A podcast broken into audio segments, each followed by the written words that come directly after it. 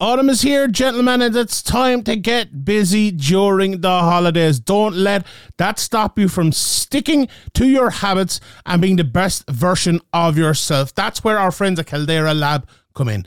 These guys are the best in skincare game and with an easy routine to keep your face looking pretty no matter what your schedule. Plus, what's a better gift than clear skin? Join the other 100,000 men who trusts Caldera Lab to show your best self and first impressions this autumn. Plus, it's a great gift. Get 20% off with the promo code Severe MMA at calderalab.com just like many others listening here, just like all our good Patreon people did, and just like myself and Graeme did as well. And you know what? Look how look how young we're looking, fellas. We can all agree on one thing: you're going to brush your teeth today. Incorporate skincare steps before it guarantees not to mess up your routine, leaving your breath fresh and your face refreshed to the bottom at the one time. It's absolutely perfect. Caldera Lab creates high performance mint skincare products, and the regimen leads off their product lineup. It's a twice a day routine to transform your skin, just like twice a day routine brushing your teeth. Exact same thing. Caldera Lab knows the skincare world is heavily female driven and has long been the Wild West for men. That's why they're making the solution simple. And that solution is the regimen. It has three products the clean slate, the base layer, and the good. The clean slate starts your day. It's a face wash that leaves all skin types refreshed. The base layer is your daily moisturizer to hydrate your uh, skin and jumpstart your day full of confidence. And in the good is your go to multifunctional serum at night that helps your skin look tighter and smoother, as well as helps reduce the visibility of wrinkles and fine lines. Every drop of this serum is packed with 3.4 million antioxidant units protecting your skin. What more could you ask for? And the Caldera Lab Icon Serum as well. That is absolutely fantastic.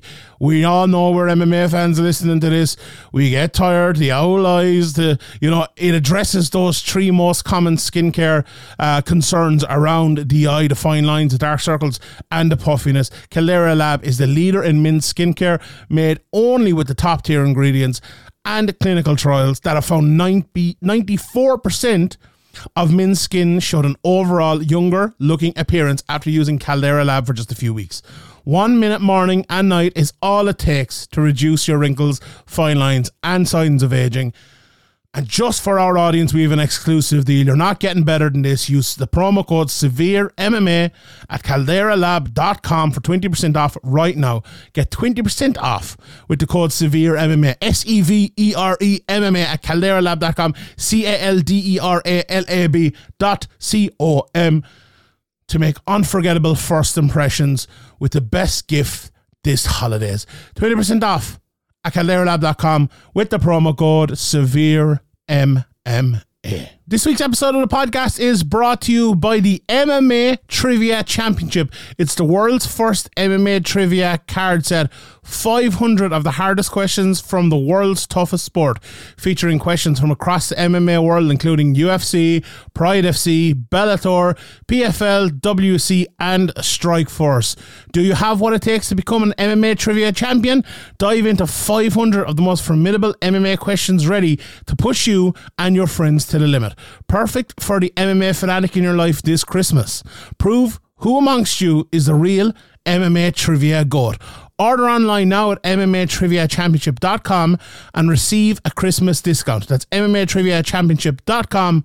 Hardcore or casual, it's time to throw down. If you would like to support the podcast and get some extra content while you're there, head on over to patreon.com forward slash severe MMA podcast and sign up. From the rewatch to the Q&A, we will have loads of content every week. So sign up, patreon.com forward slash severe MMA podcast. And now, here's the podcast. Graeme McDonald is an idiot. Sean Sheehan of SevereMMA.com. He even has the audacity to call himself the quote unquote pod god. This is Severe MMA. Severe MMA. Severe MMA. Severe MMA. Severe MMA. Severe MMA. Severe MMA. The Severe MMA podcast is finally here. Welcome to the Severe MMA podcast. Here's your host, Sean Sheehan. Welcome, welcome, everybody. We are back with another edition of the Severe MMA podcast. I usually say the number of the podcast at the start, but I'm not this week, as this is a different sort of podcast. I'm not. I'm not sure exactly when this podcast is coming out, but it is our yearly, and you'll know because you're listening to it right now. But it's our yearly 20 ball predictions for 2024 slash a review of the 20 ball predictions for 2023. As always, it's me, Sean Sheehan, joined by the uh, the man himself, Graeme McDonald. As uh, you know, we, we go over we go over the last year. We look ahead to next year. Honestly, Graeme, here before we start, I had set no, yeah, 17 of my ball predictions written, and then one happened as I was like writing the, the other three or, or, four or whatever it was. So I had to like rewrite another one, and I've kind of adjusted it. We, we I'll talk about when we get to it. But this ball prediction arc is tough, Graeme. It is tough, and uh, I'm looking forward to going through it. How, how, how have you been, Graeme? Are you looking forward? I think the, yeah, I think the tough thing about it is if you if you don't go like majorly bold, people are people are just going to say that's not bold at all. You know, that's uh, you know that's just too safe or whatever. But then if you go you know, MMA is so unpredictable in the first place, and if you go out there, your chances of even getting a few right are are slim because you can barely predict what's going to happen next month in MMA. Never mind over the next year. Well, there's always a tendency for the replies to be, ah, Jesus Sean, these are not bold, followed by, ah, Jesus Sean, they'll never happen. so, like, it's it's very hard to, to please everyone. I feel like this year, I feel like they are a little bit maybe more realistic. I've gone like usually I go like outside the box a little bit. I, I've one or two outside the box, but mostly this year, it's all it's almost like fight predictions. It's like winning predictions. I've I've gone very I've gone very MMA this year, right? And I um I, I've done the opposite in the past. On on the field, on the field on the action, field, on the field action. Indeed, I've I've actually had more success with off the field action, to be honest. So I don't know why I'm switching it up, but uh, I I am anyway. Maybe maybe I am, maybe I am. and We'll we'll see when we get into it. But uh, let's start it off with. Uh, a review of last year's before we get to this year's ball predictions, which is in my opinion, like the the funniest and funnest twenty minutes of the year on the podcast because me and Graeme will argue to the bone. And now the first one is it shouldn't be any argument, but I feel like you're going to argue it anyway. So my first ball prediction from last year, number one, Bellator goes out of business. Now that is probably the best ball prediction I've ever done, I would say, and absolutely 100% correct. Now, Bellator still exists under PFL. Ooh, absolutely 100% correct is a bit of a stretch, I think. Come on, though. What it could be argued otherwise, though. I think that that's pushing it a bit there with the with the 100% okay. absolutely correct. Okay, but what way? I, I like. I feel like by your tone of voice there that you agree with me that that is correct. Am I right? Like uh, you know I, in one way i feel it'd be harsh to not give you a, a, point for it but and the other at the other side of it like uh, i can see the arguments for well you know bellator's still going it's just in a different owner ownership. But what i do think goes in your favor a lot is they've like slightly changed the name. Yes well yes. they've added they've added like extra to the end of the name. Have indeed. Goes out of business yeah. Like the business entity that is Bellator MMA it no longer exists. It's now under the PFL banner and they're running like a, a Bellator fight night series. Like it, it'd be like if uh, if uh, UFC started to run like oh we're going to do five shows in Japan next year and they're going to be called UFC Pride. Like the Pride yeah. is still out of business. Like Pride has gone out of business. It doesn't matter if the UFC do cards called Pride Pride is still out of business. And that's exactly what we have here. So are you are you, are you on the side of uh, Rangers Football Club didn't exist oh 100% oh I, I'm, I'm on the record as saying that Many so times Steven Gerrard managed managing to beat uh, Celtic with a an infant infant club to the title. Massive, some some achievement. Congrats, congrats to Stephen. What a what an achievement he did there with the fledgling club. Should be getting a, a Sir Stephen for that for that achievement. Sir Stephen, Sir Stephen uh, Gerrard. But uh, yeah, if they gave him that, I, I guarantee Sean would never call him Sir Stephen. Uh, I actually anyway, would. Anyway. so yeah, uh, it's it, you, you could have phrased it better, but I think I, I think you know, at the people easy to say now, like you know, after kind of four or five months of speculation about Bellator going into business, but a year ago when these were written, it wasn't really, you know, the same. Maybe there was a like a murmur here or there, like there always is with MMA promotions, but nothing solid at all, and barely anything. So, I think it was a very bold prediction, and looking through them, I think you might need this point.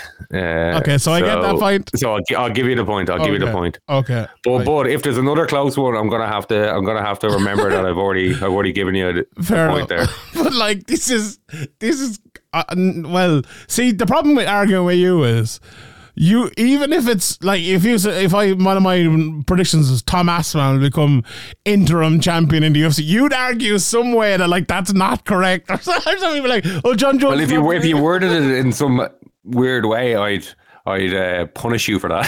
Yeah, but- I think I actually did warn you in the last podcast. No. Make sure you phrase them as well. You did The the, you did the opposite. Well, you you told me to phrase them in like a very inconspicuous way so that I can argue for them. So this is actually you're arguing against yourself from last year. Is what you're doing here. So yeah, I'm taking that was okay, that was one for unofficial advice, uh, not in my capacity as a uh, unbiased judge, obviously. Yes, indeed. right. Okay, we got we got a point for number one. We'll we'll go with that. Um, I don't know if you know this, Graeme, but I also have a point for number two because number two is UFC signs a deal with Barstool Sports, um, and they did because the official vodka of the UFC is New Amsterdam vodka, which is owned by Barstool Sports. It's a Barstool Sports thing, so. Uh, I'm definitely arguing for that. So so sorry, you've looked into this. Who who? What's the name of the parent company of the of the New Amsterdam? Barstool Sports. It, doesn't sound like it would be. Not, this is a comedy podcast before anyone starts. If anything is said that's incorrect here, this Doesn't, is a doesn't, comedy doesn't podcast. sound doesn't this doesn't pass the sniff Look test. it I don't think. Look it up. The New Amsterdam vodka. It's on the bottle. It says like. Uh, I'm I'm here to judge the evidence. I'm not here to be a, a PI. You know. no, I, I, I look. I mean, do you know what? We we might need um some googling as we do this. So New Amsterdam vodka, right? There it is. You, you go to New Amsterdam Vodka, Barstool Sports, like on the front of it. Look, it's NHL, it has UFC and all of that. This is, it's exactly that. Like, this is pretty straightforward. I don't think there's much arguing with that. Like, you know, it's owned, it's owned by, I know that the lads who own it, they're uh, the, the Spittin' Chicklets podcast, I believe they're called on, on Barstool Sports. And uh, they, they're a big part of Barstool Ooh, Sports. it's- it This says is- it's trademark of E and J Gallo Winery. yeah. Is New Amsterdam vodka. Doesn't say it's owned by Barstool, Barstool Sports. Ah, it is. Uh, to, now, to be fair, it is like so. Uh, let me well, see. it's it's E and J Yeah. Gallo Winery. it's a Barstool Sports entity. The Family owned company that will. no, no. this, uh, this definitely counts. Founded in 1933. Like, No, on. well, they bought it out. If it's like, that's their thing, it actually is Well, I thing. some evidence of Barstool buying uh, this uh, winery. Okay, I'll look it up. I actually, do you know what? I thought this was more true than it seems actually. You're trying to pull one over on me. I'll have to. I'll have to, I'll, I'll have to remember that. Uh, You Okay. can't be trusted going is forward. is New Amsterdam made by Barstool? it's, it's the No. largest family-owned winery in the United States. Oh, here we go. New Amsterdam Vodka has released a speciality flavor based uh, uh, uh, on the drink in partnership with Barstool Sports. Yes, that's it. Partnership and being owned by is is completely different.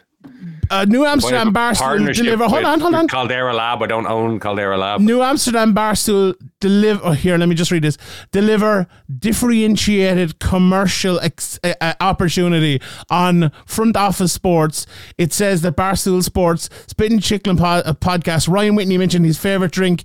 And then they talk about it being presenting sponsor, but also that they own a part of it. This Pink Whitney, Pink Whitney, that's it. Where does it say they own a part of it? Pink Where Whitney. hold on a second. Pink Whitney. Google Pink Whitney. Look it up.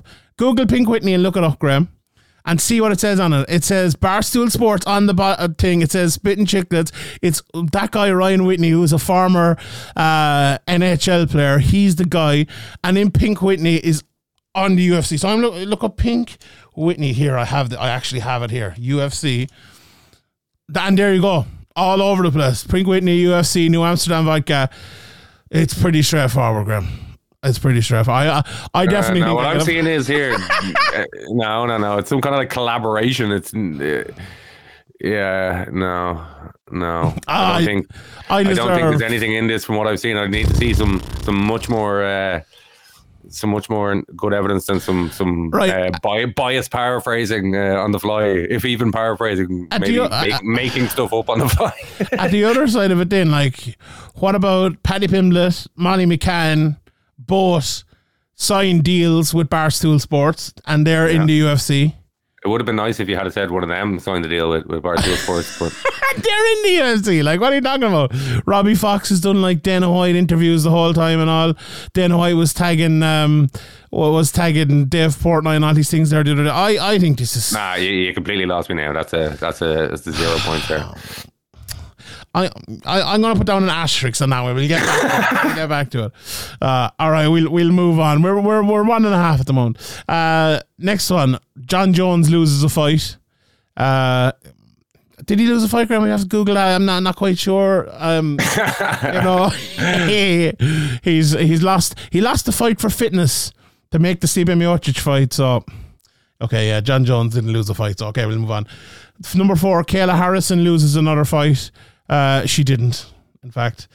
Um, number five, MVP signs at one championship. Now There's still, Yeah. there's still. w- Can I disclose when we're we recording can. this? We're, There's- we're we're recording a bit early. There's, there's still a couple of couple of weeks. You never know. They just signed with one. Just signed with with Sky and MVP's been you know touted for the UFC, touted for PFL. He's gonna, you know, he seems to be looking around, seeing what the best option is. So at the moment, obviously, it hasn't happened, but you never know. You never know. By the time this comes out, it might happen. Like MVP has been at Bellator events, he's been at UFC events, he's been at fucking PFL events that we were at. I, I, I heard he's going to the next Kate Legacy and everything. Yeah. Mad joke. fucking uh, Declan Canenda boys will have him signed, no problem. So, yeah, we'll um, we'll see on that one. I, I- I'll also give a, a bit of a spoiler alert here. I also have MVP signing with someone on next year's prediction, so we'll we'll see on that one. But I feel like that prediction is a pretty good prediction considering MVP and Bellator were together at this time last year. Like there was no talk of MVP being like at the end of his contract or leaving Bellator or anything like that. In fact, I think some people would have said the opposite that maybe, you know, it's the end of the line for MVP in terms of maybe it's too late to go to the UFC and also, you know, we'll we'll see on that one. We will see on that one. Um, number six, Khamzat Chimaev wins the welterweight and middleweight title. That's no, that did not happen. What's the crack with Khamzat Graeme? You know, as we get towards the end of the year here and we kind of look back on it, it's been a disappointing enough year. He came back and who did he fight there? He he beat uh, Usman in a good fight, but like it, it felt like Hamzat was almost on the the precipice of greatness there for a while that it was almost like guaranteed that it was going to happen for him. And then he was just away for a year and then he came back and like oh is he going to fight for title? No. And then there's like this de facto middleweight champion there at the moment who you know a lot of people think he could beat and he's not even fighting him next. And it's just been a weird time for Chimaev hasn't it? Yeah, like I think sometimes you know maybe we we don't talk about it enough or ever, but sometimes you know the, the right kind of period of your career you need to kind of you know get those big fights or you know maybe the that very small peak or prime or like level of fitness and ability and experience all mixed together.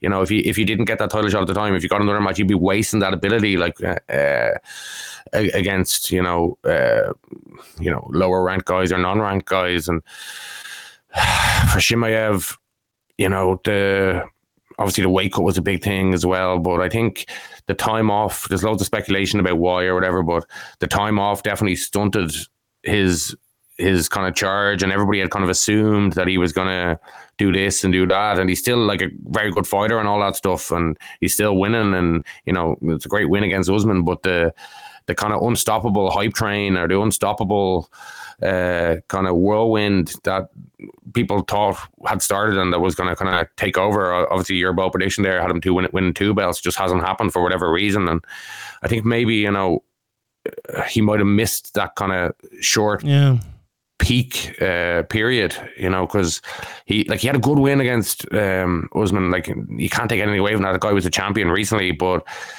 he didn't quite look as tenacious and as kind of um, unstoppable as maybe you know you would have thought uh, he was going to be. Obviously, inactivity and you know he, he had COVID and loads And that was really going. bad as well. Like, uh, you know, we forget about COVID. We, don't want to have that uh, discussion. But he had whatever was wrong with him. It was really sick, and he was talking about um, retiring and everything like that. I'm sure Yeah. that's hard to come back from. Lung issues, like Jesus. Yeah, and he, you know, fighters can get like injuries, nagging injuries in their shoulder or their knees or their whatever, their elbows and any all over their ankle, and then they're never the same again. And you know, hopefully, you know, we, we get to see Chimaev fighting regularly again and see if he can f- fulfill his potential. But you know, I think it kind of shows your prediction there that you had him. You were thinking he has the possibility anyway. Obviously, it's a bold prediction of winning two belts. You know, he's definitely not making it down to welterweight by the looks of things now, and winning the title at middleweight. Yeah, maybe he could do, do that, but at this stage, it's not a it's not nailed on that he's going to be a UC champion like like it kind of seemed before. Indeed, 100%. Uh, right, so that didn't happen. Obviously, number seven, Henry Cejudo does not win a fight, which uh, was correct. It- he did not win a fight. So there is a, another point uh, for me there. Um, h- Maybe not the boldest of predictions, although at this time last year, uh, if memory serves me correctly, like people were talking about him coming back, maybe fighting someone before he fought Aljo and didn't fight Aljo, but he just fought Aljo in May. That was the only fight he had this year, uh, and he obviously lost that. It was a split decision as well, so maybe I'm uh, a little bit lucky on that one. So we have that one. Uh, the next one, number eight, three Irish fighters leave Cage Warriors Dublin with titles. Now we had Rhys McKee. yeah, uh, We- we had I don't he had his title with him. I didn't. I saw him there, but I didn't see his title. What do you mean? Rhys McKee fought at Cage Warriors Dublin and won against Jimmy Wallet. That's correct. There was two Cage Warriors Dublin. Let's not forget. Oh, sorry, sorry, I'm forgetting now. Yeah, Yeah. yeah, yeah. Caolan Loughran was the champion coming out of Cage Warriors Dublin. And you know who else? Leave Paul- Cage Warriors Dublin with it, but he with titles. But you, that's the way you wrote it. Kind of seems like it's a. Oh, that they might fight there. Oh, that, no, that's that's that's, like an awful assumption for you to make there. Yeah, well, I'm the judge here, so I'm I'm willing, I'm willing to make Oh, some but- oh, oh okay, so which the, the, we, we, okay, we'll talk about the first Cage Warriors Dublin. At the end of that night, did Ireland have three Cage Warriors champions? Did, did they leave Cage Warriors Dublin with the titles? Yeah. as it says. Paul Hughes, Caolan Loughran, and Rhys McKee. They're all Cage Warriors champions, leaving. Paul Hughes didn't leave Cage Warriors with titles, though, did he? He's, he's he's still the featherweight champion, isn't he? Or maybe he's not the featherweight champion anymore. He gave it up, but only like a month ago or something. And he's the interim lightweight champion now after another Cage Warriors Dublin. Also, I think that other Cage Warriors Dublin should probably count as well. But, um, um, you know, maybe I'm wrong because it's four instead of three, but no, I, I think I'm right. I, I like I, I don't think there's an argument against that. To be honest, I think I'm definitely correct with that. Although Sorry, let me talk there for a minute. Let me pull up and have a have a quick Although- research here. Caolan Loughran didn't actually win his title until after Cage Warriors Dublin, did he? I think it was like a month after, wasn't it? So maybe I'm wrong. Yeah, I think I am wrong on that. To be fair, Yeah, yeah, you are wrong. although yeah. although if you say okay, Rhys left, Paul left, and then the other Cage Warriors Dublin, Paul left with the lightweight title. Therefore, I am right. So three fighters did leave Cage Warriors Dublin with titles. Cage Warriors Dublin's they left for titles, but not Dublin. D- Dublin is like. you know that is already a plural. You know it's like Lexus or something. You know, So you're telling me uh, under oath here that you meant you meant It doesn't matter what I remember. no, I'm just asking you a question uh, under oath here. yeah. This is in writing on severemma.com. You can go and look at it yourself. This does this is not about interpretation. This is this, this is about fact. And there was two cage warriors Dublin, three Irish fighters. Two Cage Warrior Dublins there was. Dublin, Dublin, two cage warriors Dublin is the correct parlance for, for saying that. And we had a lightweight, a featherweight, and a welterweight champion leave those two cards with belts, and all of them from Ireland. Mm. Come on, Graeme. Caolan, Caolan Loughran. He doesn't count. No, I'm not counting Caolan. So who counts? Who counts? Rhys? Rhys and Paul Paul. Hughes twice. No, no. But Paul Hughes, he was lightweight Paul Hughes and featherweight Paul Hughes. They're completely No, different. three Irish beings. fighters. He isn't a two Irish fighters. He, they're completely different human beings, Graeme. What are you talking about? Paul Hughes at different weights is different human How, beings. how many how many UFC champions has Ireland had? One. What? What? We the lightweight champion and a, we- a featherweight champion. What are you talking about? How many UFC championships Yeah. have we won is is more, but how many like three. champions have we had is one champion. You know, we've had okay, we've got three like because we the interim champion at featherweight, we the featherweight champion, and then we the lightweight Well, we champion. had three championship UFC championships, but not three UFC champions. Yeah, but he's a fighter, isn't he? And he, no, you've lost us. now I actually think that's true though. Like, come on, if uh, be be if if Caolan Loughran had done it, you might have had a much you, you would have had a much better argument. But trying to call uh, count Paul Hughes at different weights as two different people is just not going to fly. Really, had Caolan Loughran fought in the UFC by the time Cage Warriors Dublin happened. Maybe maybe he didn't, did he? I don't know. my memory is so terrible. like if if you were to argue this on your side, do you think you could make an argument to make it right? Uh, mm, three Irish fighters, okay, Irish titles. Um, no, I think Mm. I think having the three Irish fighters and the Cage Warriors Dublin singular is just is it's a it's a bridge too far. Can between this and the Barstool one, can I have one point between the two of them? Oh, the Barstool one was absolute bullshit. but it wasn't. It was hundred percent correct. it was hundred percent absolute It bullshit. was 100. We'll, No, we'll, no, no points. No we'll points. go a question mark for that one because I actually think that one. We'll, we'll come back to that. Maybe there's another half one. Okay. Um, number nine. Two Irish fighters win PFL European Series. Uh, that didn't happen. Oof, No. very close. Very close. but no cigar. Very close. What if Skitese had won? You'd be arguing three. You know, if all three of them had won, you'd be like, "Oh no, three people won." Yeah, uh, like yeah, I suppose if Satisi had a had a one, she's been here training for a few years. You know, the Irish are the Irish MMA scene are known to uh, adopt people pretty uh pretty sharpish when they're when they're successful, especially. But even if they're not, so yeah, you that could have been an argument, but right, unfortunately, um, it didn't. unfortunately, happen. She didn't. did. Yeah, if if for example, say she had a one or France had a one, and then the John Mitchell thing had happened, you might have had an argument because it should have the ref touched them, and you would have been screwed. Yes. But no, Okay. Uh, number 10 is correct because number 10 is Dana White leaves the UFC. And that is undeniably correct, Graeme. well, he left. Dana White, no longer UFC president. He left the UFC and now he's working for TKO. As the because TKO owns the UFC, so the UFC brand is still there. This is the Bell. I, I already won a point for Bellator earlier on. This is the same thing. The UFC no longer exists. It does part exist. of The, TKO. the UFC exists. The UFC uh, was sold under like the the, the parent company changed, but the UFC is Dana entity White okay? exists. Okay, now fair enough. It does still exist. Granted, I I, re- I retract that argument. Here's the second argument: Is Dana White still the UFC president? officially. Probably. He's not. He's not. What? He's not the UFC. That's incorrect, Graeme. Yeah, he's not the TKO president. He's not. no, he's not. No, he's the CEO of the UFC. Is what his official title. No, not CEO. Yeah, CEO of the UFC. So he has left his role as UFC president. So he left the UFC.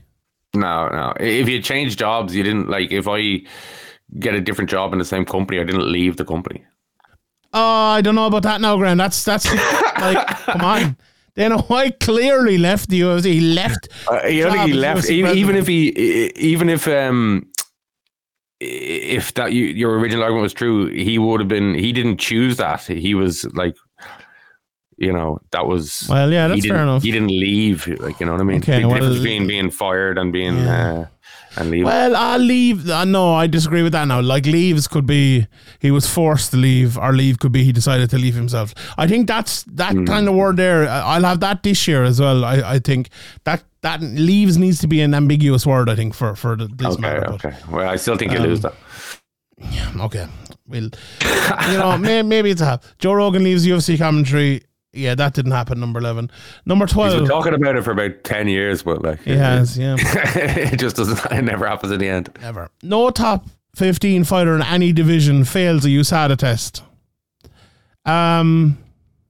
Jesus, uh, phew.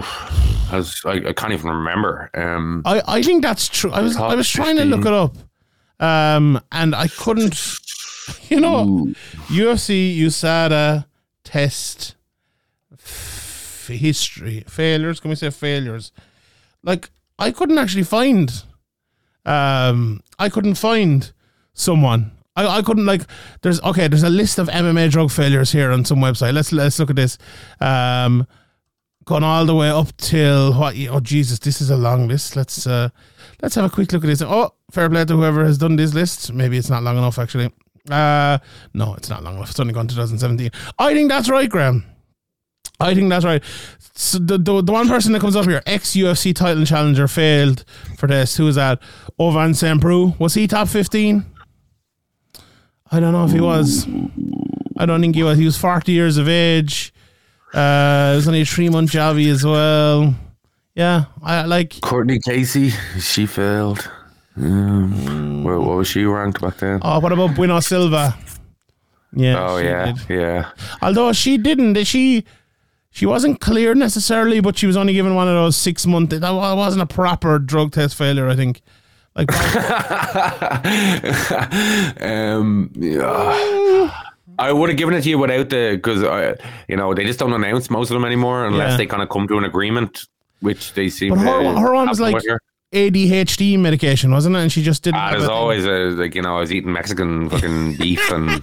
But I actually think I that was. steroids coming out of my ears. Like I don't know what happened. I I think that genuinely was though. Like, Yeah, maybe maybe it was, but if she accepted the ban, then you know she she accepted that she failed. okay, I, I'm giving up too easily. I no, I actually no, I, I'm not giving up on that one. I want to point for that one with the other ones. Like, there's a lot of half. Well, you got it wrong. Like you I don't know. Did I get it wrong? Did, has it?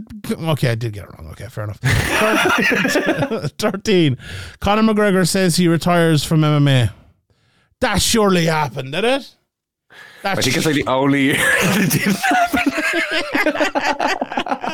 he, he, said you a lot of shit cool this on the. Usually, there's a couple of retirements every year, like, and especially when they're refusing to let uh. him fight. You, you know, usually there'd be like a, a Twitter retirement or an ex retirement, but somehow, uh, somehow he's been he's been busy with other things. He has. He's he'll be the fucking uh, Conor McGregor's the Irish president, but no. Um, I don't know. I feel like maybe we will have enough time for someone to tell us he actually did retire somewhere. There's probably a deleted voice note or something of him saying he's retired, but no, I actually, I don't think he did. So we leave that one behind. 14, Eddie Alvarez fights Michael Chandler. No, Michael Chandler's fought no one because Conor's kept him. Uh, Arnold Allen wins the UFC title. No, but the matchmaking fucked him over. Bo Nickal, we can Well, run he got the he got the interim shot, did he not? Um, no. Against Max Holloway, He was didn't. interim? No, Or it was wasn't. Some They, they did Josh Emmett versus Yair Rodriguez for the interim. Oh, remember? yeah, yeah, and he got yeah. screwed Big over. Yeah. So, yeah. yeah. Uh, but well, I kind of do it because you don't want Max there. I don't know. Yeah, yeah. Bo Nickal loses a fight. Didn't happen. Frankie Edgar returns. Didn't happen. Cole Konrad is an MMA fight. Didn't happen. real real shame that one didn't happen. Yeah, it is. That's a pity. Um, a fighter is stripped of the UFC title for missing weight. Did did someone miss where? I Charles? Oliveira. When was that? Oh, No. Charles Oliveira. Yeah. When was that? Yes, that was the Makhachev fight, wasn't it? Oh, let's look that up. Charles O L I V E I R A. Charles Oliveira. Let's. I'm sure. The, I'm sure this is Oh, it was last last October. Ah, it wasn't. Was it? it was. Ah, fuck. Anyone else? Anyone else in the UFC rankings? Let me just look at the uh, UFC. I thought probably wasn't now. So the 125 Moreno didn't at any stage. Sterling didn't. Volkanovski didn't. Islam didn't. Uh, Leon didn't. Who did Leon win it from? Kamaru? No, he didn't. Uh, Strickland, Izzy, no. Pereira, no. Uh, the heavyweights, obviously not. What about Grasso, Shevchenko? No. Zhang, 135, no. So, oh no, what, what about 130? Oh, the, Pena- Charles Oliveira was actually the Justin Gaethje fight that he that he Oh, made the the mischief for. Oh, yeah, okay. Pena didn't miss weight, did she? No, I don't think she did. Okay, that didn't happen. And then a non UFC fighter wins a UFC title.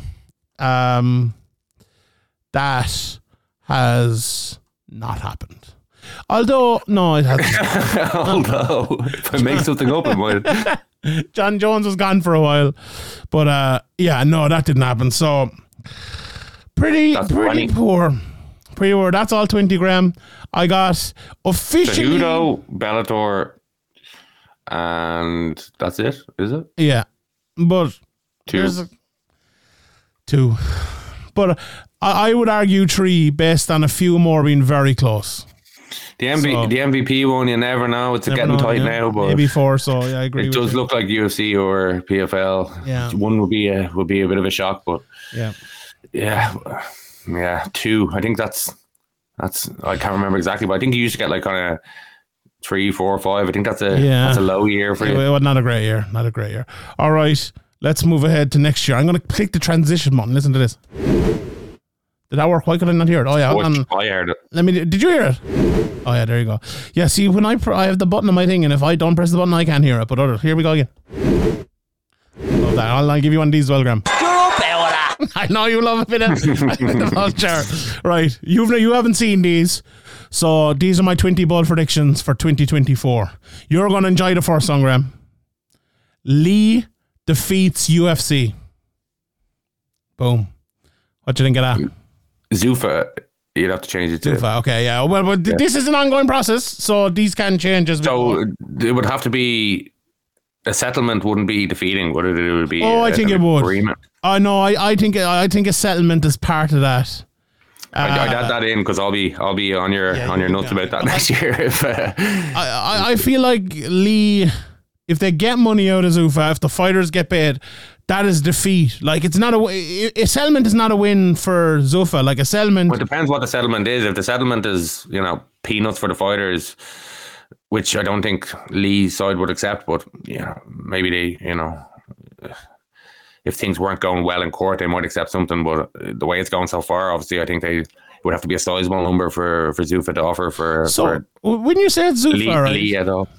Does does that mean Lorenzo Fertitta and them have to pay it? It doesn't, is it? It's I, I think the liability was bought by TKO, uh, Okay. but it's yeah, I'd say so. I think he kind of they'd have to disclose that, uh, that that's ongoing during, and so then it'd they'd have, be it'd be Ari Emanuel and all them. yeah, I think I, I'm pretty sure. Yeah, but obviously um, there could be some kind of behind the scenes contract or something. I don't know if that's even legal or if that's possible. But I think generally it will be you take the liability when you buy a company. I I went big, I think, for the first one in terms of. I, I I'm not sure how bold it is because I do think this will happen now based on listening to podcasts with yourself and John Nash. Um, but I think it'll be massive for MMA, like the Bellator thing from last year, the first one that was massive for MMA, and I think this is another one that would be absolutely huge. So try that in there, number one. So you're gonna add like or or receive large settlement or something, or are you gonna? I, um, oh, will we remember? I, I feel like I, uh, you know, I'm going to leave a lead defeats you, uh, Zuffa. I'm going to leave it like that. I, I think uh, uh, uh, short and sweet, short and sweet. Okay, number two, PFL discontinues the Bellator brand.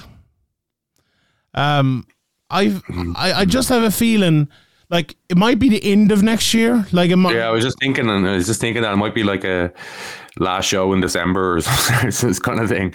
Um, yeah, that one, that one, like I'm probably leaning towards will probably happen. Uh, the, my only thing is it mightn't happen this year. It might there you know there's talks of it happening for two years, but like it makes very little sense if if you are PFL right. What, what PFL are is like this business entity. You know that is that is an, an MMA brand basically, and when I say the word brand, I mean it. Like PFL, the brand is a very strong thing for them. Whether it is a strong brand or not, I suppose time will tell, or will become one. But I feel like why would they kind of split that brand and continue the Bellator brand? Like, why not just call it like the PFL? So, so you're you're saying now that the Bellator brand is continuing, so we might have to go back and dock a point from from last year. no, no, no. I, I literally said, what if the UFC brought the Pride brand back? Then Pride would literally wouldn't still exist. It'd still be out of business. So no, I am Okay. steadfast in my correctness on that one. I can't take fucking one off me The, now. the, the gavel's already fallen in fairness, so, so the camel's already fallen. I love that. So yeah, PFL discontinues Bellator. Like I, I, I just feel it makes little sense for him. As much as I like Bellator to continue, and I think it'd be cool. I just, I feel like if there'll the be a contracts were like you know peanuts, they'd probably keep it going. You know, but the contracts, a lot of the contracts in Bellator are probably you know bigger than some of the normal contracts in in PFL. So there's no, there's no real incentive when they're you know PFL are wanting to grow the, the three letters PFL and having Bellator shows doesn't really, you know, Yeah. the the hardcore fans know whatever PFL owns it owns this, but most people just tuning in to see Bellator and they don't know it's not helping the PFL brand. So, you know, if they are putting on Bellator shows, they probably won't be, you know, headed up by by top class fights anyway. And uh, if they're not, they're probably not going to be getting, you know, much attention and much viewing. And then in a year's time, will they still want to? Yeah, it's probably one that yeah, probably will happen. And if it doesn't happen, it'll probably happen a few months after the, the year the year's out. Yeah. Um, I think as well, like PFL, if they want to continue the, the season tournament format, I think they're going to have to expand it. And to do that, they're going to have to expand it to new weight classes. And then the likes of Johnny Eblen and all them lads can kind of just be moved over from Bellator. And I think that will, you know, that will kind of signal the end of it too. But uh, we shall see in that one. Number three. So number three and number four are linked. Uh, but may also not be linked. So number three is Michael Venom Page signs for the UFC. Um, I know he was at PFL last week. Uh, Yeah, I think uh, I think that one's not bold. I'd say that's pretty. You know, that's 70 80 percent going to happen. I, I thought you would say the same, right? I thought, and I, I would tend to agree. So I've gone for number four, also MVP. I've said MVP headlines an Irish card. So my I, I have a couple of Any, bits of any promotion. Uh, yeah, that that's that's you've already outed my kind of uh, my thinking there. So a couple of ways of thinking. If he gets to the UFC, there's talks of him fighting Kevin Holland. If he beats Kevin Holland, you could you see MVP versus Ian Garry as the headliner for UFC Dublin. Dana White's talking about it literally today as we record that you know the talks of UFC Dublin. I could see that now. This might be out as well after the Ian Garry Luke fight and maybe you know win or lose or whatever might happen on that night. Uh, we we don't know yet, but and also you mentioned one championship signing with Sky Sports. They're going to be wanting to come and come into the Ireland, uh, to Ireland in the UK, I suppose. If he was to sign with them, if he was to sign with PFL, they're going to be coming back to Ireland. He could absolutely headline a PFL card here. We saw, you know, Cedric Doumbé the last time. That would be a, a good headliner for Ireland. I, I just feel like there's lots of potential Irish headlining spots for MVP. What do you think? Yeah, I think it is a bold prediction because I think you know they're much more likely to use them in like a London or, or Manchester or like a, a UK show. Uh, if he was to sign for the UFC, which I think he probably will. So, yeah, I think it is a bold prediction. You know, uh, obviously he'd have to he'd have to sign. He'd have to if that Dana's board is true. He'd have to beat he'd have to fight Kevin Holland and uh, Ian Garry would have to line up. You know, there's a lot of moving parts that would have to come together there. So, yeah, that is a bold prediction. But I think the one before about him signing with the UFC is what I think will happen. Maybe that's because I, I really want it to happen as well. So maybe there's a bit of a, a bit of hope going into to uh, what I think will happen. But Yeah, and I, with MMA, you just never know. Like obviously MVP, if they if he gets offered way more money somewhere, he's probably likely to do that. Like so. I think as well the um the reaction of the crowd, Crowd. Yeah. yeah, it was like oh, oh, oh, really? It's like, no, no, no. We don't want this. I don't really want that. We want him in the UFC type of thing. Yeah, that might help as well. So yeah, th- those are uh, that's three and four. Number five, I, I've, a lot of my a lot of my bold predictions for next year are PFL related, but kind of like PFL are a massive story next year. But here's number five, and I kind of hope this happens. Brian Stann signs on as a PFL executive. It it feels to me like you know PFL want to be taken seriously in the business world and the MMA world. You have a guy who is massively taken uh, seriously in MMA world, and Brian Stann, and who has delved into the business world, and by all accounts has done really, really, really well. They'd have to pay him a, a large amount of money, I, I, assume, or maybe even allow him to, to continue to work. I think he's working with like this veterans charity type of type of thing. Um, uh, but it just seems like the perfect move for me. It might be possible Brian Stann himself, but I think PFL should probably make a shot at this if they're being smart. So that's Is he is he not already like somehow connected to PFL? Did he not? Is that is there something? uh, maybe maybe we could look that up. But I, I, I look it up here. But do you think Brian, like Stann, Brian Stann in the PFL. PFL, it'd be smart, wouldn't it? Yeah, uh, for some reason it like triggers a memory of of him something happening. Uh, hold on. Um, Uh, look it up here. Fort Brian Stann's main responsibility in the role will be influencing PFL on tournament management Oh, treatment yeah, P- the fighter. PFL Competition Rules Committee. So yeah, you're you're right. So yeah, Um, there's- he's already he's already kind of you know uh, in or in or around there. Um, they do have like you know kind of loads of people, well, not loads of people, Bellator staff that are kind of offered a job and could come over. So that could, you know, depending on how many people take up that offer, that could lead to maybe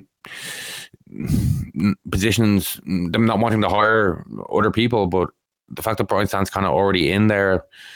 I, I, Yeah. I'm looking. This was 2018 as well. So we're five years on. Oh, I'm not it? sure if he's still doing that or not. But Yeah. Yeah. Oh, maybe. Yeah. Um, he's on the radar. Yeah. Um, I still think. Yeah, definitely a bold prediction. Uh, you know, it would be. If, be a good move for him. Like I think it'd be a good move because like any of the MMA decisions they make, he will be a smart voice in that. And I feel like that's the one thing they're lacking. Like they have they've have Ray Sefo in there, but like it always felt like Ray Sefo was more of like um you know a. a ceremonial president or like a president for like the you know or, or a head, yeah, Yeah. and you know the, the guy to kind of stand there and put his hand between him at the weigh-ins type of thing. And like that's no disrespect to Ray Sefo like it literally could have been anyone. And I think he probably had more of a role in World Series of Fighting and stuff when it started and it just kind of said look Ah, we'll yeah, keep him on type of thing so.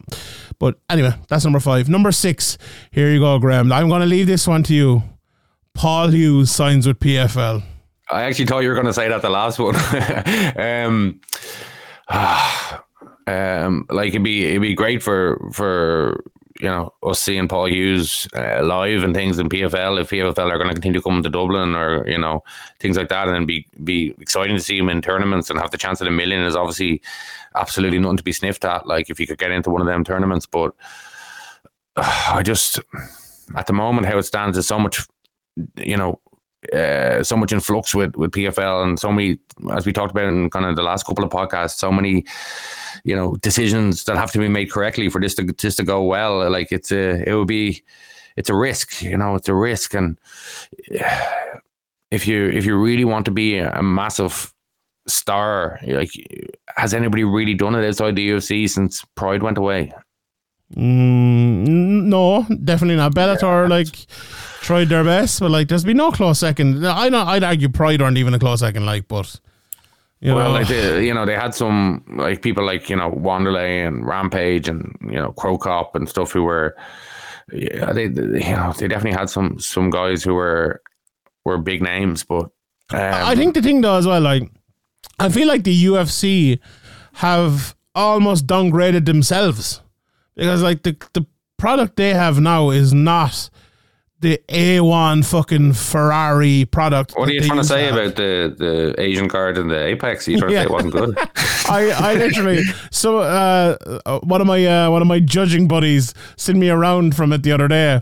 Uh, like on fucking WeTransfer and that's that and the fucking Anthony Smith knockout are the only parts of that card I've seen and I will never watch any of it hopefully like pe- people don't care about this shit anymore like I did a whole Q&A and barely anyone even asked a question about it like and it was all other stuff like no one gives a Yeah. shit anymore It, it depends what, what what Paul like. You know, obviously he's made it clear in the past that he wants a UFC, but he can't wait forever. You know, he he waited. He you know heard it. Oh, maybe late replacement, and he waited and he waited, and it didn't work out. And he went out and won, and it kind of seemed like you know, oh, it'd be crazy not to sign him now. And then we haven't heard anything. So is he back in the same situation? Does he want to fight again for?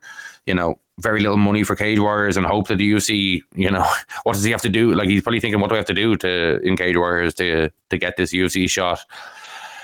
Yeah, but he can't wait forever. So I think it would be a major blunder by the UFC to to not take him. Um, uh, it already has been really. Um, but yeah, he can't wait forever. And if there's a if PFL are offering him, you know, big money and a shot at a million dollars, like you know, uh, he'd back himself. uh, Like obviously, Yeah, I wonder what the situation like with his contract with Cage Warriors is, and I I feel like someone's maybe himself said he'd one more left in Cage Warriors. But then if he's a champion in Cage Warriors, is that and now that one more? Maybe I'm misremembering that. Maybe, maybe that's wrong. But let, let's say that is the case, and he wins the championship. Like, is there one of those champions clauses? Like, I know there was this thing you couldn't, you could only go to the UFC if you were a clause, champion. yeah. Yeah, but like, is that the case when your contract is up as well, or would you have to wait mm-hmm. it out? I'm not too sure. So maybe that. you know, maybe yeah, maybe you know there can be uh, negotiations maybe that happened before the last fight that we don't know about. Maybe he has a different deal than most people, but I think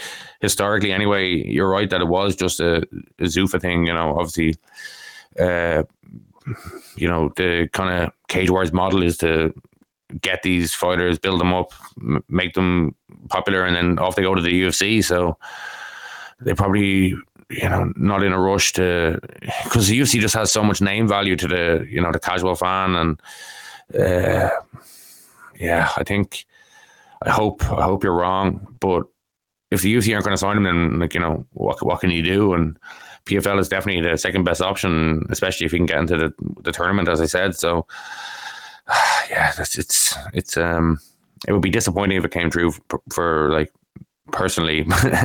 but you know, Paul Hughes, obviously, it's going to come down to pretty soon this year. It's going to come down to you know, do I keep waiting or obviously this is this is uh obviously PFL like you know they're definitely going to want them.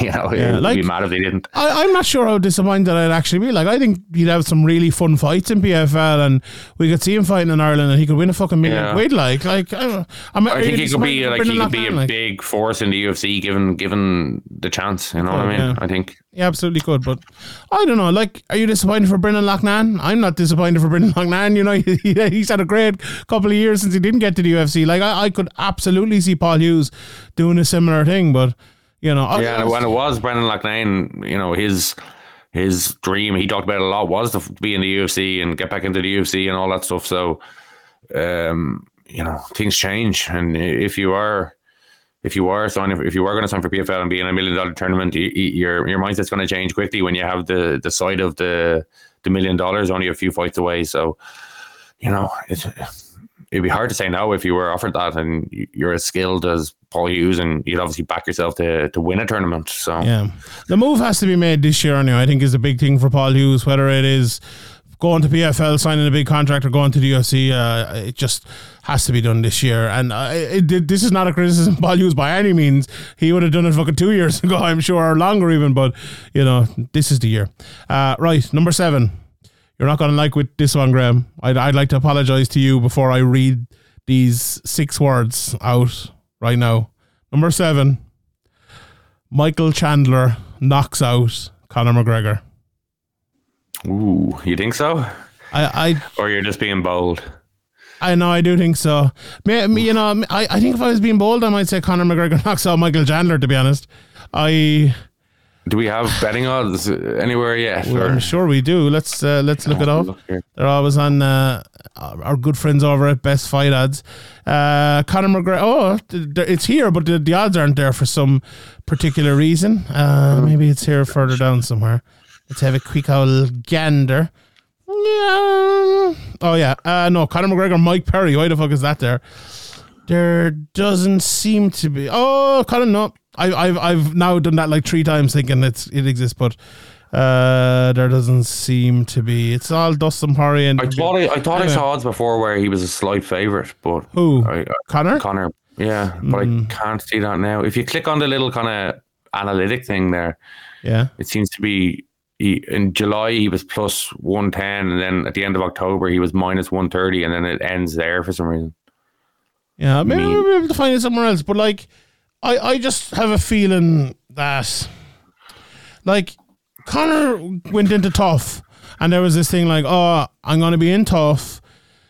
It is, uh, I'm getting back at it. It's it's not. This is the time I'm going to get in for camp. Then I'm going to get in to my camp, and then I'm going to fight Michael Chandler, and that's going to be a year again before he actually gets into camp to actually fight Michael Chandler. That can't be good. Like that really like it can't be good. He's been out for so long.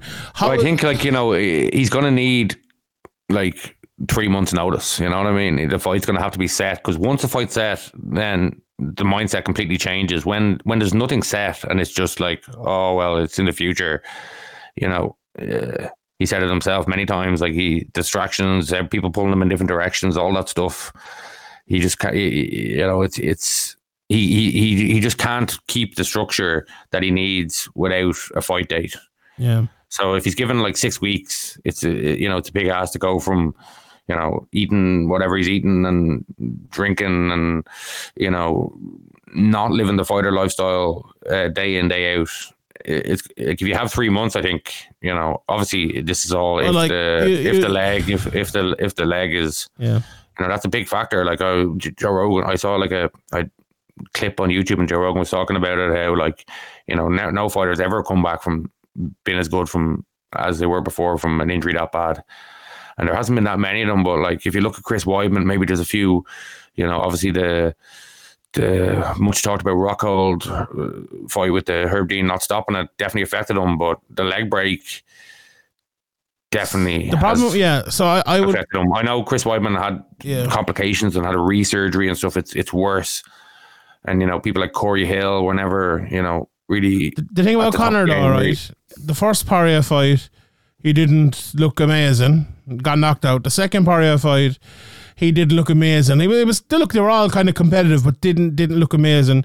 Got his leg broken, and it's going to be fucking three years or two and a half years, whatever it might be, until he fights again. Like that's a problem. If it was Yeah. McGregor after beating Aldo, he broke his leg and was, he was out for a year. They could say, okay, we can expect Conor to come back. It's going to be really tough, but at a high level, he hasn't fought at a high level in five years, like at a high winning level. And that, like, it's not that he doesn't have it in him. It's not that it's not possible.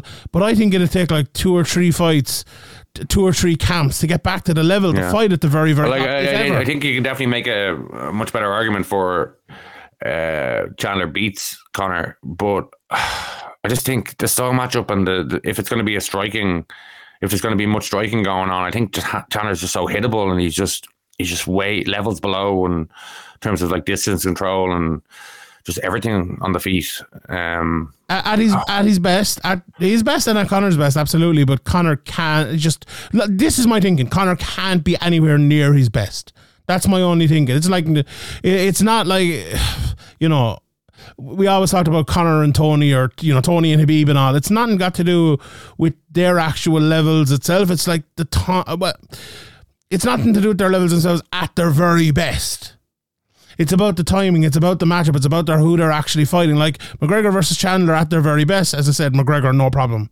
I think same with Tony and a lot of other people. But Conor versus Chandler now is is an issue, a massive issue. I think. Just before we move on to betting, minus one thirty Chandler opened at plus one ten Conor, and then it moved to Conor was you were right. He was the favorite at minus. 130 and plus 110 for Chandler. basically, a Which pick the other 'em, way. uh, it's yeah. basically swinging slightly either way. yeah, exactly. Yeah. Yeah, yeah, like uh, definitely, there's definitely loads of questions around it, like the, the leg, the timeout, uh, all that stuff. Can he, you know, does he want it the same way? Is he willing to put in the, you know, live the the martial arts lifestyle or whatever, and, and put in the work? But uh, you know, if he if he is, and if he does, and if he gets into great shape, then I think he probably knocks out Chandler in the first round. But there's definitely a lot of things that need to be done to to get to the position to that position. You know, for most fighters, getting through, you know, getting into shape, getting into a camp, and not get, being distracted and pulled away by other other people trying to get you to do things or other business things or you know things like that. Obviously, uh, there's a lot going on, and uh, he's he's already done it all. He's already really rich and stuff, all that stuff. But in my mind, I think if he comes back, you know, he's he's he's not going to want to, you know, if he, because he broke his leg and you know was sitting there in the cage and was, he wants to, if he comes back, he's going to want to kind of set the record straight. I think he's going to put in the camp, but maybe that's hopeful thinking, and it definitely could go off the rails. You know, We- we've Yeah, there's a lot of Yeah, nonsense I- going on in his life as well, like with documentaries and with whiskies and with stouts and with presidential runs and all of this stuff. And it's very, it's very easy for me or you to say, "Oh well, look, leave all of that to one side for three months for a camp." Not that easy when you're, uh, you know, when you are the head of all of those things. Yeah. You know, He does though when he went like I think he would like come up with a structure and like move himself away from from like you know to a somewhere isolated and do it Yeah. that way because then you're kind of away from all the distractions and you know change your number and all that stuff that he's that he's done in the past for camps. And um yeah like you'd hope that if he was going to come back he's going to come back to kind of prove he can still do it and to prove that the leg break hasn't you know destroyed him and all that stuff. And you'd, you'd hope he'd be motivated but yeah, at the same time you ne- you never know. So yeah I think I think like we see the shape he's in, and you know, uh, I'll have some some um, knowledge that, that other people won't have from watching spars and stuff. Uh, To be fair though, you usually do know. Like in fairness, like you usually do know, and uh, yeah, it's you know. I, I wonder how many people do know, like not just with Conor, but with Le- Le- Chandler, with fucking Tom Aspin, with Jon Jones. You see him in camp and you see they're performing. Like people are not fucking idiots. Like they know how good these people are, and it just that's a part of it as well. Because let, let's say Conor comes back and he looks fucking phenomenal in camp. Like the people are going to be bouncing, and that's going to actually make him better. But if he comes back and he looks sluggish, and there's lads out striking him, and it's like, oh gee, like, and not just that, and I'll say it again, not just Conor, but like Chandler, whoever it might be, Tony Ferguson, people at the you know the uh, the far end of their career or their, their prime even. Yeah, That's well, I'm sure they're watching ridiculous. Chris Weidman in camp being like, this guy is a shell of his former Yeah, self. hundred You know I mean? hundred percent. Right, we better move on because we'll fucking spend five hours talking about Conor McGregor. Uh, number eight. I've, I almost forgot we were doing the t- Tony Ball predictions. Uh, Tom Aspinall fights for the interim heavyweight title twice. Um, I definitely think he'll fight for it once because if you're Tom Aspinall, yeah. you know John Kavanagh made this point as well. You're asking him to sit out for like a year or, or, or longer. Like Jon Jones is going to be out for eight nine months maybe. Then he's going to fight Stipe. Uh, if Stipe stays fit and if Jon If- stays yes. fit in other ways, and if, yeah. It's Exactly. MMA, like you know, Exactly. to- we're gonna do this in a year. Is like okay, yeah. and they're not going to strip Jon Jones very easily either. Like so, I, I think he'll definitely fight once, and then what happens with Jones? Oh, I actually can't come back in December. I'm going to come back in March of next year. Like, is Aspinall going to sit over? Or is he going to say, oh well, fuck you, give me a fight in January, and they'll have another interim fight? They're not going to strip Jon Jones. I don't think. That's Has there ever been two interim defenses? Uh, row? Hinnenborough, maybe. I think Hinnenborough had had uh, the title for a while. Maybe he didn't have two, two, but it? he had he had a couple anyway. I'm pretty sure he had one or one or two. I would say so. That's my prediction. Anyway, that's it. Um, number nine. I, I actually like. I hope this one happens. PFL purchase Invicta FC to run as a series of women's tournaments. I think I think that'd be really good for women's MMA. I think it'd be really good for MMA in general. I think it'd be great for Invicta, and I think it'd be good for PFL too. What do you think? Yeah, well, like um, it'd be kind of sad if Victor kind of went away. It's been around for a long time, but I don't know, you know, how profitable it is, and um, yeah, I think obviously it'd be it'd be good for these girls to have a chance at you know a million dollar tournament and, and all that stuff, but yeah, it'd be, yeah, it'd, it'd be sad if kind of Victor was gone. But I suppose you know that's the that's the way of MMA. yeah, they all get swallowed up in, in the end. Um, I don't think it would go away. Like I think they, I think Invicta definitely has name value, and I think what PFL are doing are, ha- is having like feeder leagues. Like PFL Europe is a feeder league to the PFL. Like if Invicta was a feeder league to the PFL women's divisions at the very top, I think that that could be fantastic. And I think Shannon Knapp and Julie Kedzie and, and the crew there would actually be really good at doing that. To be honest, like they did that for the UFC for ages and Thrive. Now they're Well, like if PFL tougher. wanted to do those tournaments, they'd probably just go to the PFL fighters they want or the Invicta fighters they, they want and say to them, "Here, we're going to have a tournament next year. Do you want to be in it?" And Yeah. Shannon Knapp seems like the kind of person who wouldn't stand in the way of somebody having a shot at a million. You know what I mean? She seems That's to, fair, yeah. from from all accounts, seems to be kind of you know doing have the best intentions as much as you can as a promoter. Yeah, you, Uh, you've, you've torn holes in my prediction there. but uh, yeah, I you're you're probably right. But that's kind of sad as well because maybe that could be the final nail in the coffin of Invicta. You know, they have struggled uh, it seems over the last while, and that's that's kind of sad. But I, I'm kind of hoping PFL give them new life. Um, right, next one. Two Nurmagomedovs hold major MMA titles at the same time. Well, there is about fifty-five of them, so None of them hold them at the moment. Or no, they do. Sorry, no, actually, do they? Islam. he wasn't stripped. He wasn't stripped, yeah. So you have Umar. You had there's a few, there's a few of them there. Maybe Khabib coming back as well. You know, you'd never know. Talk about Khabib coming back. Is? Ah, he looked pretty big the last time I saw him. Whoever retires, no one ever retires in mixed martial arts. Like I feel like at 170, right?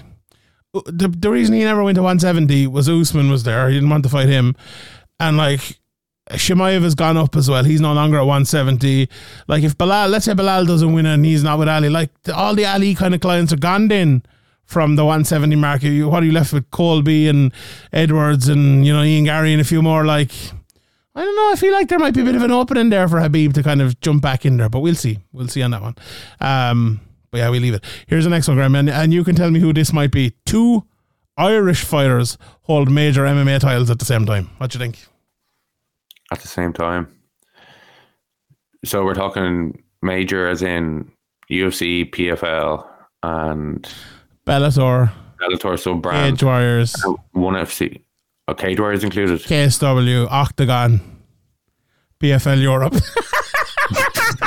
I'll be arguing all of these next year. Yeah, Good. major MMA promotions. Like, Um, yeah.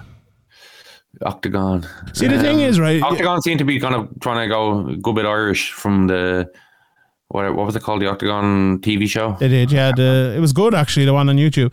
But also, like uh, you know, when there was a lot of talk about PFL signing Irish people, like Octagon have made a play for a good few Irish people and have signed a good few Irish people like over the last while. So that's going to make it tougher as well. Like, but um, it, it felt like you know we, we were arguing earlier on about the Cage Warriors Irish champions. Um, and it feels like all the lads who were on the precipice actually got the titles and kind of moved on. There, there are a few left, and there's actually one prediction coming down the line. So I'll, I'll leave that one for a second. So like if if Paul Hughes was to defend it, would that be winning a title? Oh, I, I said two. um, Okay, here I, I actually didn't even realize this, but I have this worded well. Two Irish fighters hold major MMA titles at the same time. So if next week. Uh, actually, may, may, you know, this might have already happened. Like uh, we were recording this before the UFC 296. Let's say uh, um, Colby Covington misses weight. Ian Garry makes 170, fights Edwards, beats him. then this has already come true, you know?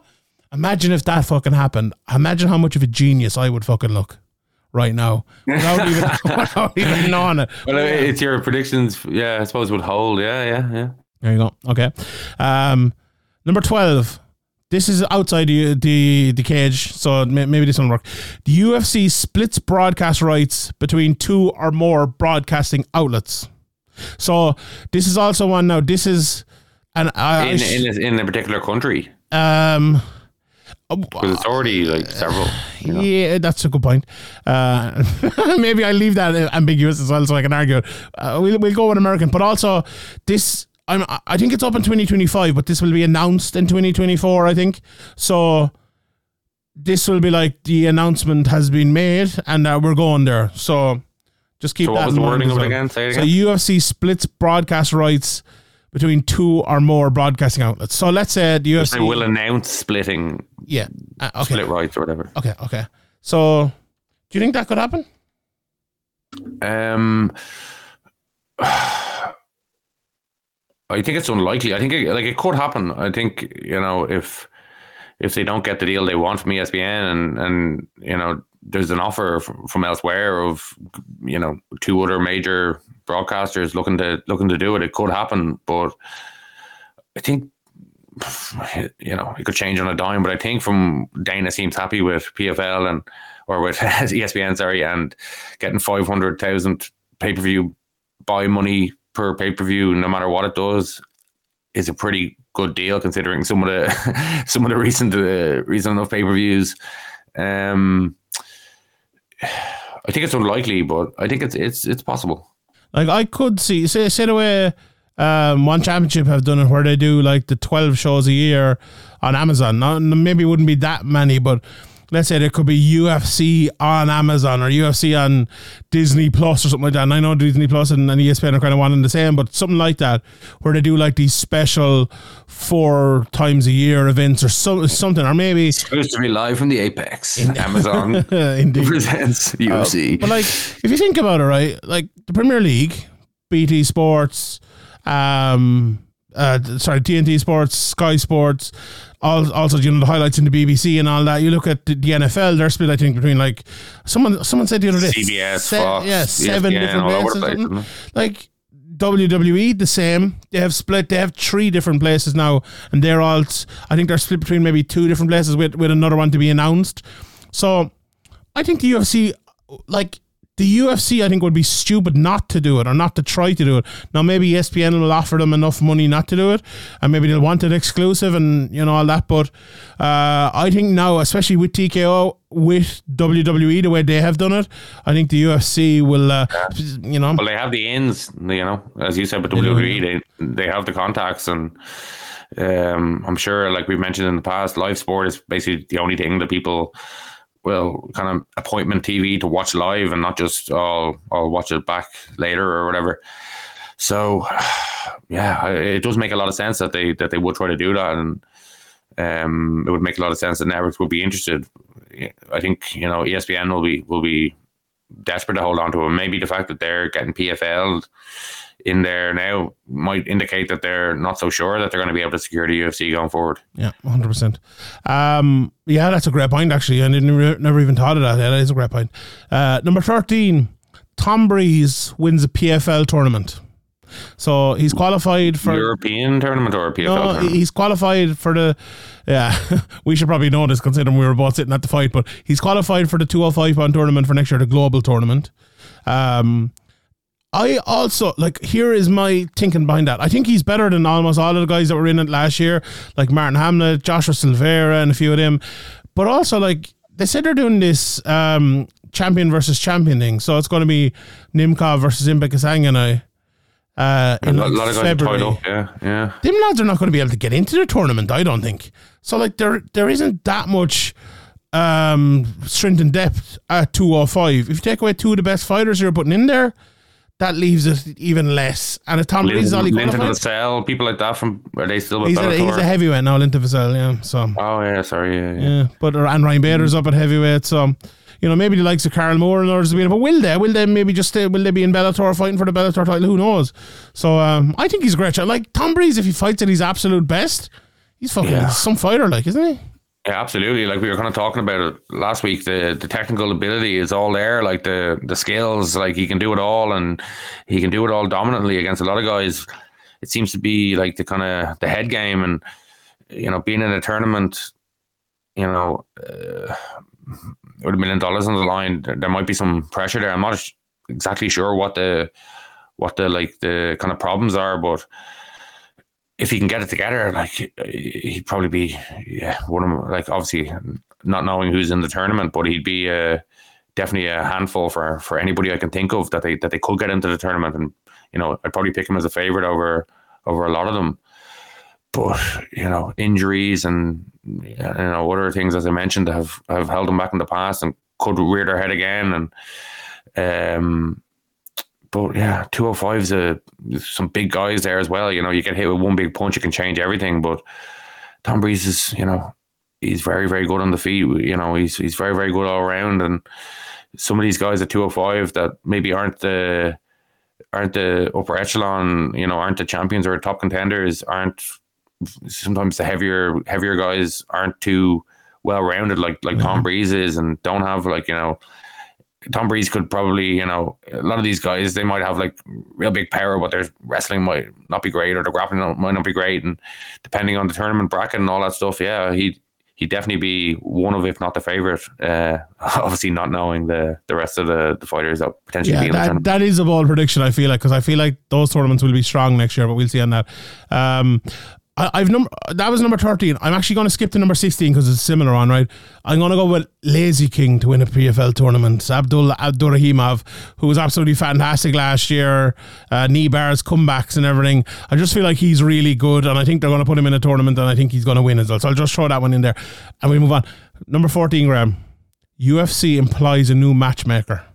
Now, this one, We've been calling for this for how many years?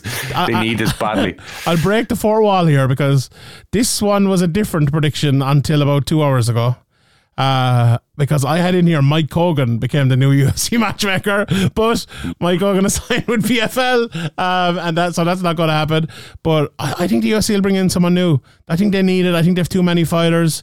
Um, I'm surprised they haven't done it already, but the fact that they haven't done it already and uh, yeah, I, I I hope that one's that one's right, but uh, you get a sneaky feeling that it might not be Uh, if it hasn't happened. You know, in the last however many years since they since they went from like a card every three weeks to a card every week. Uh, they, they've needed it. They added loads of weight classes that they used to have 10, 15 years ago, and still just two matchmakers. So it, it definitely makes sense, and they definitely need one, another one. But what, about, what about Scott Coker? Bring him in as matchmaker. I don't know how many uh, was he involved that involved in matchmaking, and He was. I don't know if he has the personality to be like a ruthless, Yeah. absolute wanker when he needs to be. Yeah, I, I, I Kogan would have been the man, but I think PFL were smart to get him, and they've they've got uh, CJ Tuttle as well, which is great. Um, they announced him as well, so you know himself and Danny were the two main guys. I believe you know that that Danny won't be. Uh, coming on with PFL, but uh, CJ is very good, so that's that's very good for them. But yeah, I, I feel like UFC need a new matchmaker, and I think uh, that'll be the job. Right, fifteen. We'll move through these because we'll spend five hours doing it otherwise. Francis Ngannou. I had to have one about him. He, uh, my prediction is he loses a boxing bout and an MMA fight. Oof. When are they talk? When is when is the talk of of his next outing? So like Tyson Fury and Usyk are boxing at the start. I think January is it February maybe. So you would hmm. think that you know maybe summertime there will be talks of him, whether it's a Wilder or a Joshua or maybe a rematch. Like I think Fury will probably look for the rematch with Ngannou after. Although he he has a rematch clause, doesn't he, against Usyk? Maybe that's not possible. But you know. Maybe, maybe if hmm. yeah, I don't know, I, I, I don't know. I, I just I feel like Ngannou can't sit around who's for this who's whole going year. to beat him in PFL? They'd have to. in and Ferreira. Like I, I, I don't think Francis think so? is. Yeah, like Francis, he, he hasn't fought in MMA in what two and a half years or something like that. His knee was fucked the last time he fought. Like Yeah. I think it's easier to get around in boxing with a bad knee than it is in MMA. You know, Ferreira is an absolute beast, but also like who's going to win the tournament next year? Like who's going to be there as a heavyweight? It could it be like a really good wrestler? Could Ryan ba- like Ryan Bader? You know, he's not a bad fighter, a very good wrestler Yeah. and all that. You know, so and it's possible, like bold, Yeah. but possible. Yeah, definitely. Yeah, And to lose, like even to fight in MMA and have a bout in boxing is probably, I probably think won't happen. So to lose both of them, I probably you know even more unlikely. So definitely bold. Indeed. Uh, 16 was Lazy King. 17. Here's 17, Graeme. I, I talked about a little bit earlier on. James Sheehan wins the Cage Warriors welterweight title. I feel like this is a year for Team Ryano, for James Sheehan to kick on. He won his last fight, looked very good. Uh, that welterweight, you know, that patch is kind of open for, for him now to go through with Oban Yeah. gone after beating him, Rhys gone, Ian Garry gone type of thing.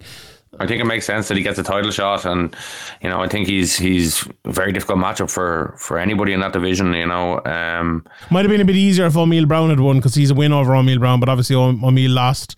So yeah. But if they have it, they they announced was it April or am I getting it wrong? Yeah, sixth of April. Um, yeah. sixth of April they announced for Dublin, so it would make sense to have Absolutely. James Sheehan and a title fight there. you headliner know, maybe. and, yeah, Dublin guy as well.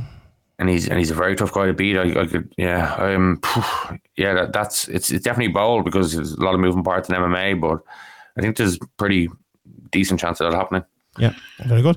Uh, number eighteen, a UFC champion will leave the UFC while champion. So Mm-hmm. that can be interpreted many different ways. Part of that was a part of my thinking. So you know, If they retire and then come back a few weeks later and say they're not retired, would that count as? It would, it would, yeah, I'd argue it. But if they, Yeah. let's say they retired in December and we're recording the podcast next year in December, then it definitely counts. Like, Yeah, So So you're thinking Jones maybe might retire? Maybe, maybe Jones, yeah. Um, but also, like, I wonder with this lawsuit, with things that come out of it, would it be easier or different for champions and their ability to get out of it? Now I know it's up until 2017, different things, but like, you're, you're looking at is there any is there any champions there that haven't fought in a while that might be you know doing this, this sunshine thing or whatever? Uh, This one, I think that's.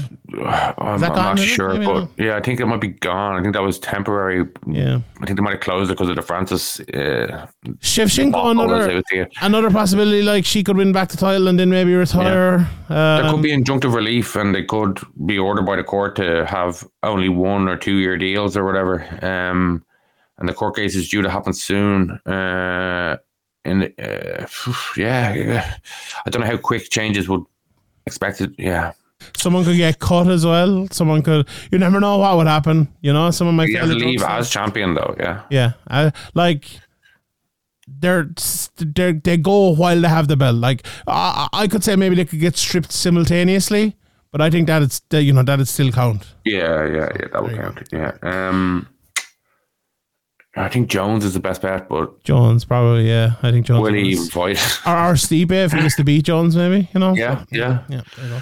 Uh, right, 19. 19 is another kind of ambiguous one, but I I made this ambiguous because I of you, basically, that you did. yeah, you'd give up. So, yeah, 19.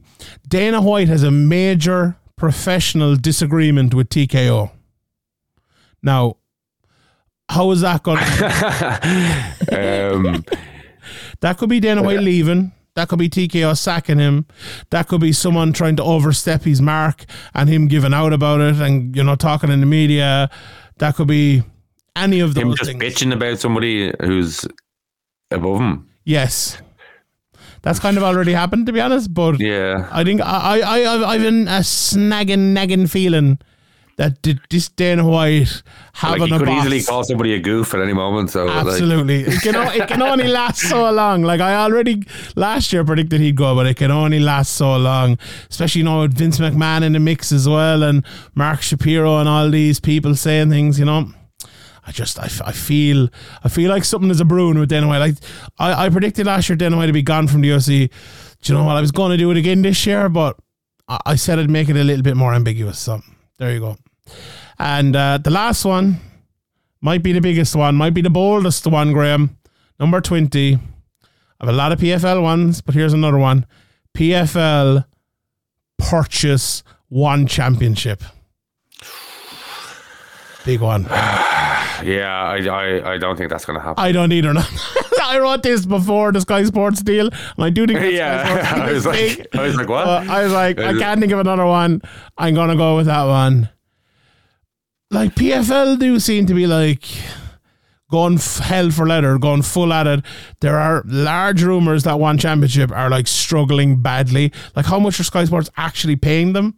You know, it would garner not a whole lot considering Sky Sports don't really want MMA or seemingly didn't want MMA for a long time. Maybe, maybe no, maybe that's not that's pure speculation for me. Like, but um, if that's not the game changer that maybe we think it could be, then nothing much has really changed. You know, Mike Hogan talked about him going out of business. You know, would would PFL like to sign one championship and start like PFL Asia or whatever? Maybe you know out of it. I could see that happening. Could see that happening.